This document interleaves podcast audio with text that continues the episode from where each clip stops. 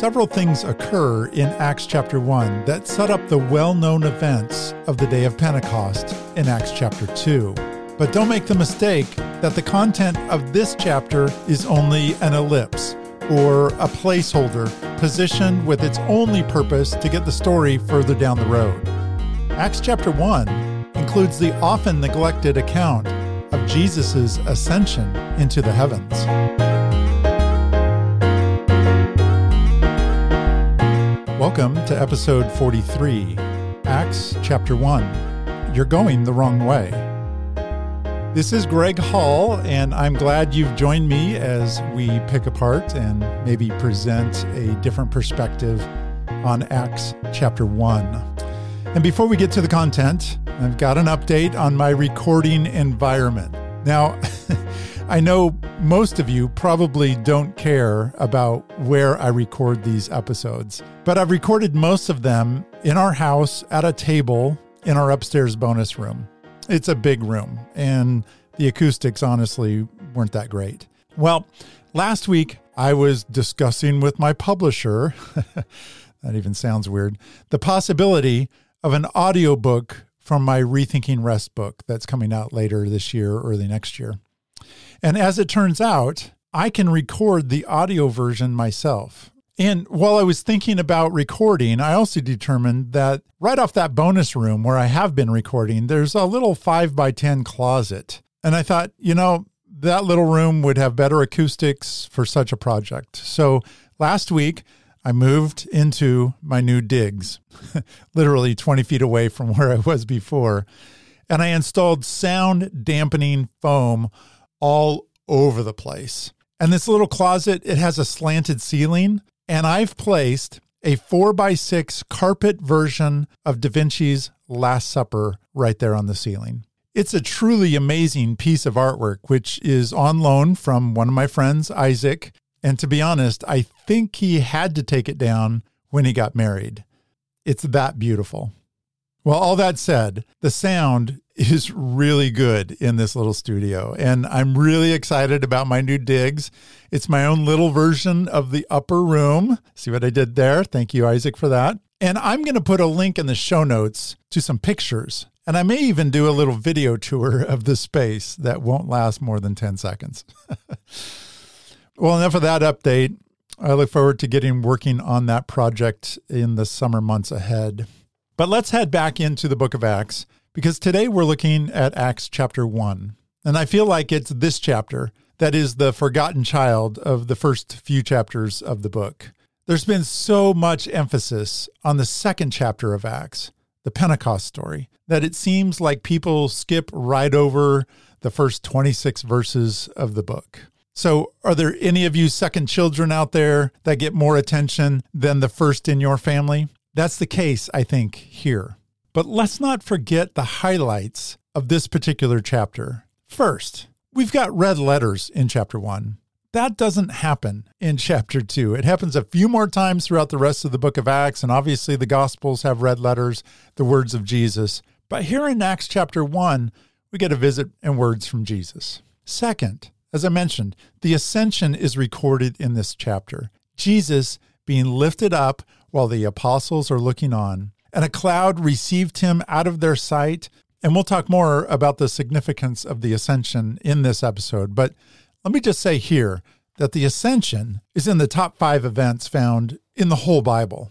Well, I haven't actually made a list, but the ascension has got to be right up there with, let's say, the creation, the exodus out of Egypt, the incarnation, the resurrection. There you go. There's your top five. And third, just when you thought you were done, it's in this chapter that the apostles choose Matthias to replace Judas's vacancy as an apostle. It's right there at the end of chapter 1. And while Matthias is never mentioned again after this chapter, his presence here has a definite significance and a role in the overall story.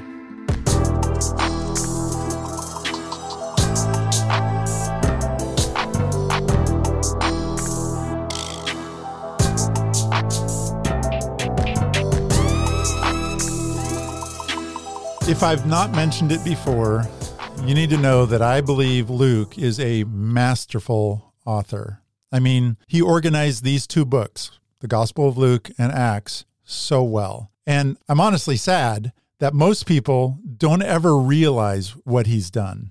Not only has he coordinated the two books, Luke and Acts, in parallel structure, we talked about that a little bit in the last episode, but Luke also reaches back into the Old Testament and presents the transition from Jesus to the apostles with clever hints and links back to previous prophecies.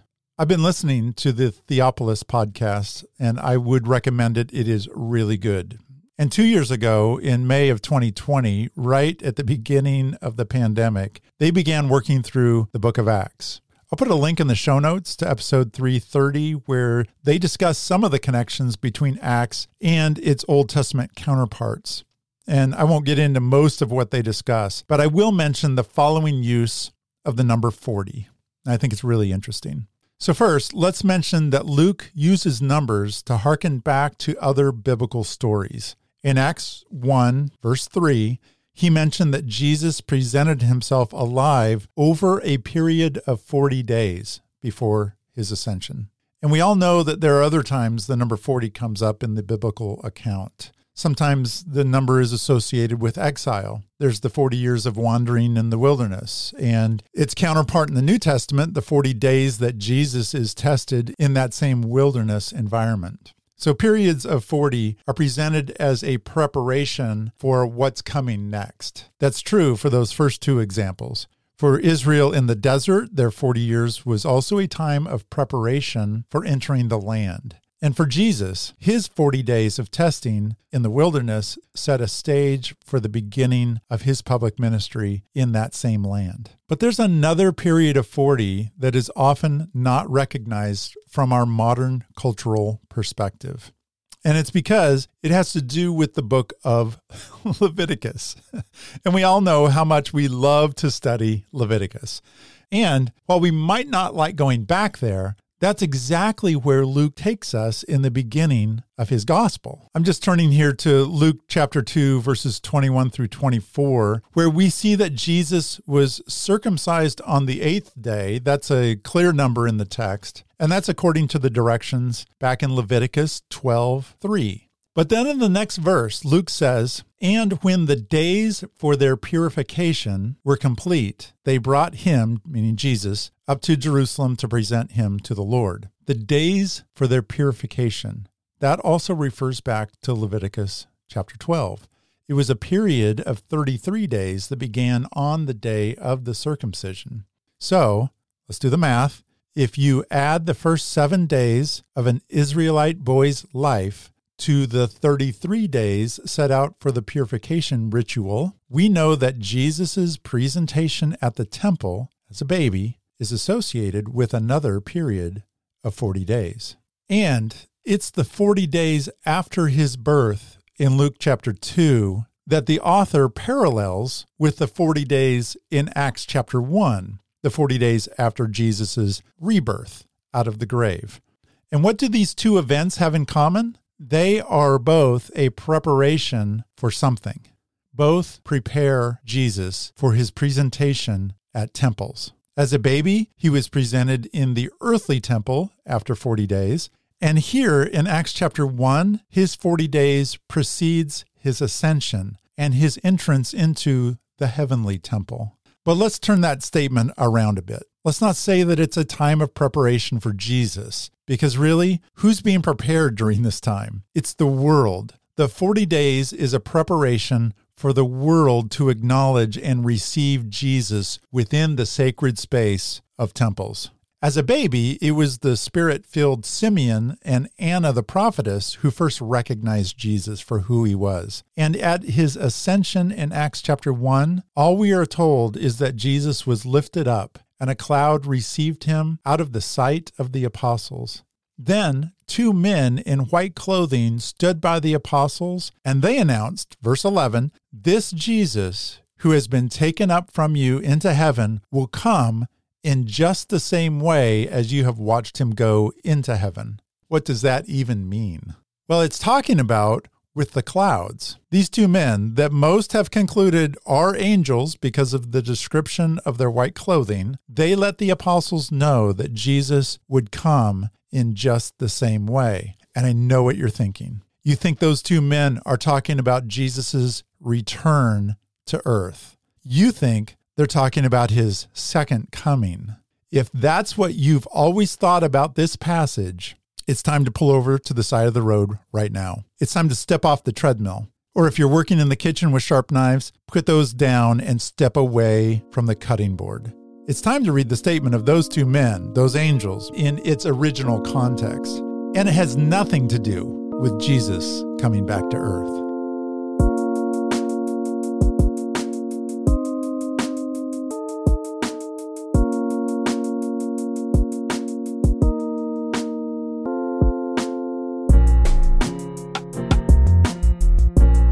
As I record this, I'm in my early 50s. Uh, some people think I'm in my mid 50s. I'm not quite sure what 53 is, but it's on the first half of my 50s. Let's just say that. And because of my age and the time I grew up, I love quoting 1980s movies. And for somebody my age, those movies are just, they're in our wheelhouse. And I don't know if you've ever seen the 1987 film Planes, Trains, and Automobiles. It stars Steve Martin and John Candy. And interestingly enough, a young 20 something Kevin Bacon is also in this movie. So that's a one degree example of Bacon's Law, or maybe it's a zero degree.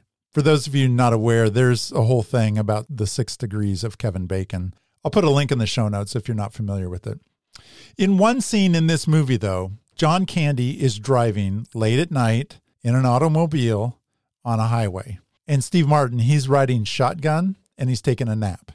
he's really tired. And there turns up another motorist that just starts frantically waving at them. And John Candy thinks they want to race. Here, I'm going to play a little audio clip from this part of the movie. Hey, what's going on? Some joker wants to race. All right, come on, let's go, let's go. Put your window down! You're going the wrong way! He says we're going the wrong way! Oh, he's drunk. How would he know where we're going? Yeah, how would he know? Thank you. Thanks a lot. Thank you. what a moron. You're going in the wrong direction! Well, you may have guessed, their car, it was traveling the wrong direction on the freeway. The other car, the one yelling at them, was across the median, and those people were traveling the right direction. And as silly as that scene is, I suspect every one of us, let's be honest, has at one time or another traveled the wrong direction on a one way street. That is an awful feeling, especially when you first realize it. And unfortunately, that's exactly what's happening in Acts chapter 1, verses 9 through 11.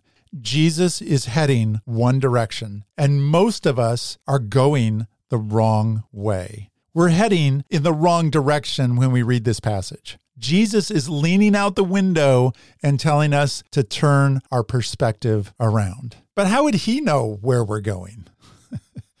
and as much as I would love to stretch this analogy out even further, now is probably a good time to get back to the text and just start to rethink what might be going on there. So, Acts chapter 1, verses 9 through 11. In verse 9, it says that Jesus was lifted up while they were looking on, and a cloud received him out of their sight. That's verse 9. So, to be clear, at the end of verse 9, it appears that Jesus is no longer visible. He's disappeared into the clouds. Now, there are some grammarians that look at the Greek text and suggest that the elements of these three verses could be switched around into a different order. So I'm not going to camp on that, but at least the way that it most naturally presents is that by the end of verse 9, Jesus has already disappeared. And I think the text kind of backs that up as we go. Because the next verse says, As they were gazing intently into the sky, while he was going, behold, two men in white clothing stood beside them. So Jesus is taken up into the clouds in verse 9, and the apostles continue to look into the sky while he was going, is what it says. Jesus hasn't reappeared at that point, he's just continuing going. Jesus disappeared and he continued going. But there's more to it than that because the Greek word for sky here is used four times in verses 10 and 11. And depending on your English translation, sometimes the translation is split. So the NASB, which is the translation from which I usually read, it says the apostles were gazing into the sky. And then in verse 11, the two men said to them, Why do you stand looking into the sky? Just going to read a note uh, by Newman and Nida out of the handbook on the Acts of the Apostles. They say this on the sky, that verbiage in verse 10, and at the sky, verse 11, and into heaven in verse 11 all translate the same expression, literally, into the heaven. But they point out that the Greek word for heaven may be used either as an abode of God, that is, what we understand as heaven, or merely as the sky. Jesus is taken into heaven, whereas the disciples gaze up into the sky. And they say that for many languages, there is simply no distinction between the physical sky and the abode of God. When there is no distinction in terminology, it is quite unnecessary to try to translate heaven always as the place where God lives. In a context such as this, the term for sky will normally serve quite well for both heaven and sky.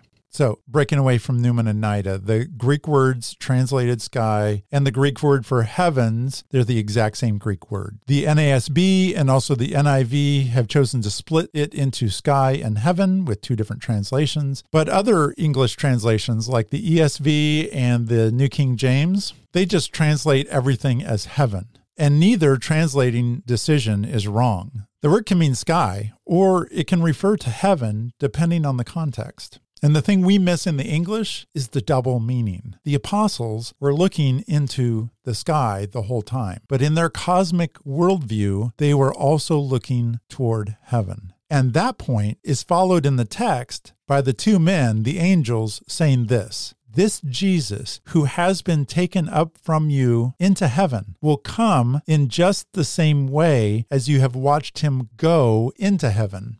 Now, notice, and here's a perspective change possibly for you. It does not say that Jesus will return to earth in just the same way as you have watched him go into heaven. It's not what the text says. It says he will come in just the same way. And it may seem that they are referring to coming back to where they currently are on the earth. That may seem natural. That's the way maybe you've been taught to read this. But the men that are speaking are not from earth. They are from the heavenly realm. And there's an Old Testament prophecy in the book of Daniel to which the men are referring that describes this same event, the ascension of Jesus, but it's from the heavenly perspective.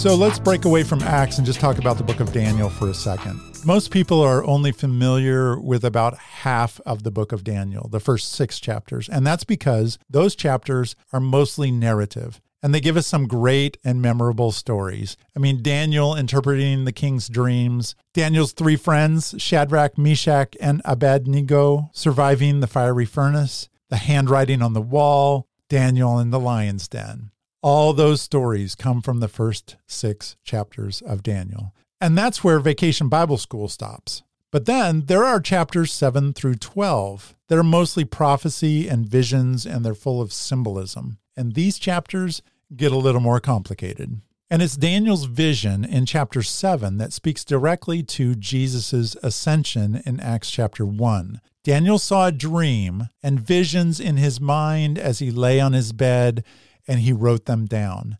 And in one of the visions, Daniel sees the throne room in heaven, the heavenly temple, where the Ancient of Days, which is a term for God the Father, takes his seat on one of the thrones in that room. Then, from the same perspective, in the throne room in heaven, Daniel records this in verse 13 and following of chapter 7. He says, I kept looking in the night visions, and behold, with the clouds of heaven, one like the Son of Man was coming, and he came up to the Ancient of Days and was presented before him.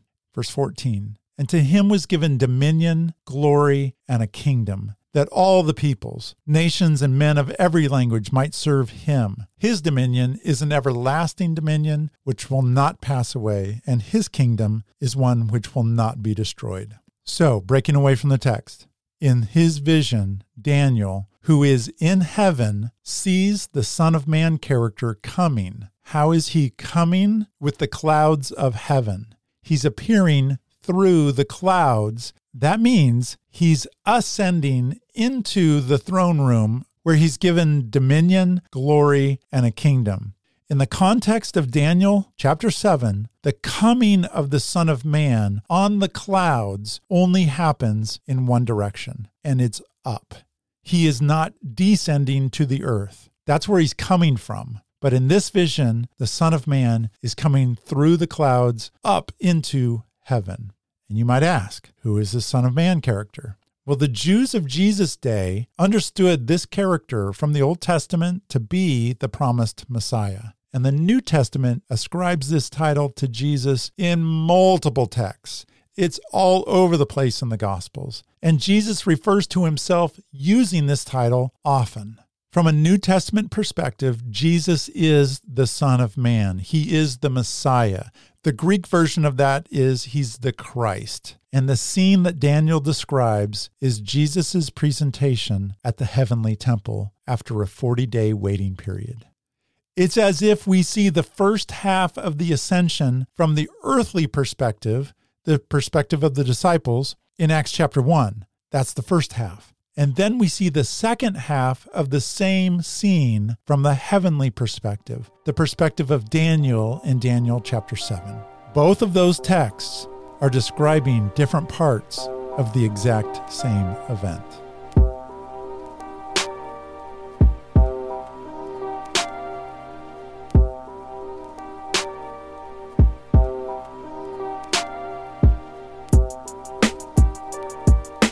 In his book, The Apocalypse Code, Hank Hanegraaff says this about Daniel 7 13 and 14. It's under the subheading of Coming with the Clouds is ascending, not descending. Hanegraaff says this This is the passage to which Jesus alludes in several New Testament passages. Daniel sees a vision of one like the Son of Man coming with the clouds of heaven. He approached the Ancient of Days and was led into his presence. Here, Christ is clearly not descending to the earth in his second coming, but rather ascending to the throne of the Almighty in vindication and exaltation.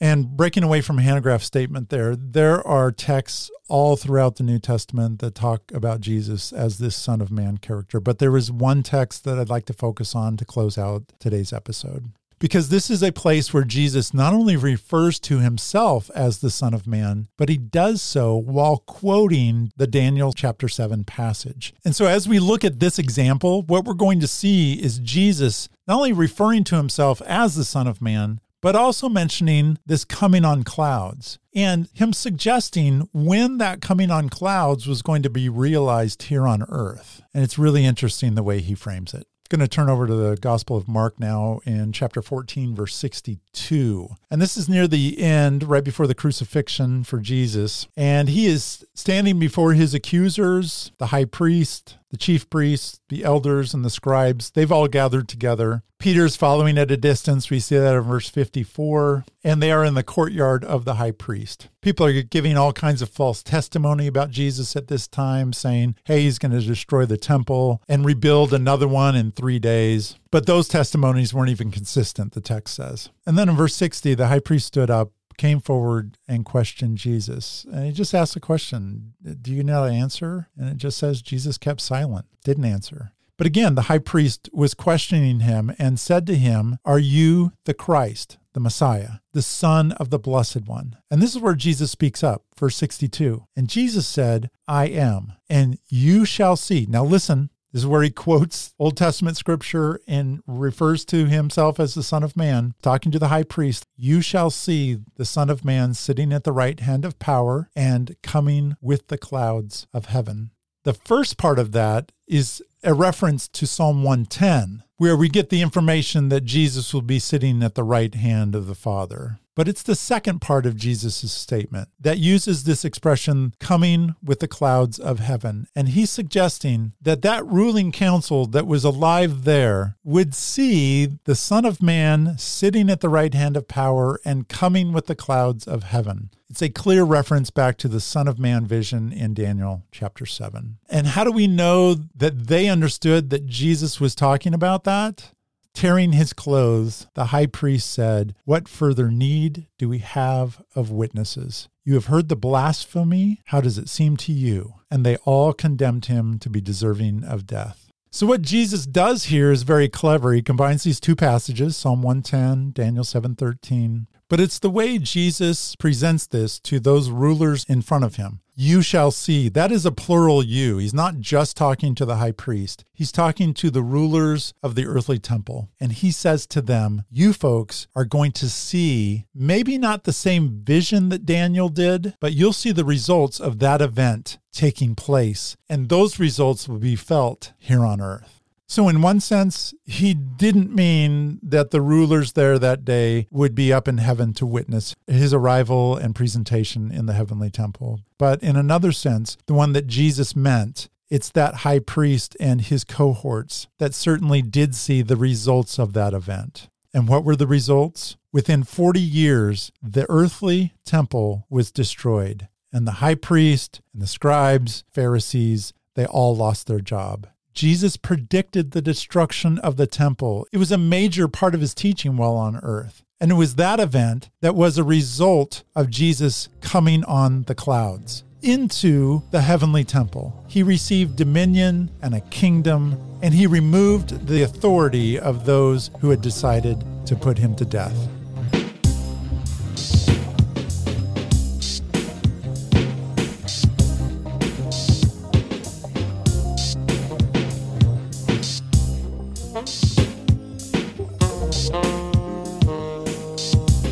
Well, I invite you to reemerge from the rabbit hole we just went down.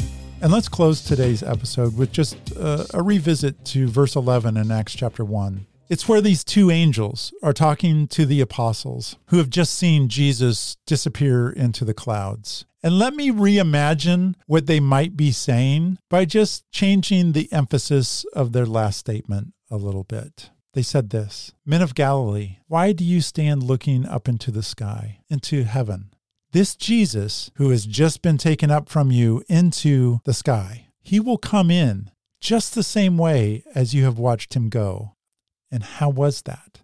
It was in the clouds. They're inviting the apostles to imagine the scene from Daniel chapter 7 happening right before them. As the angels were speaking, Jesus, after his 40 day waiting period, was presented at the heavenly temple. And it's a beautiful example of how Luke parallels periods of 40 in his two books as he tells the story of how Jesus and his teaching spread throughout the world.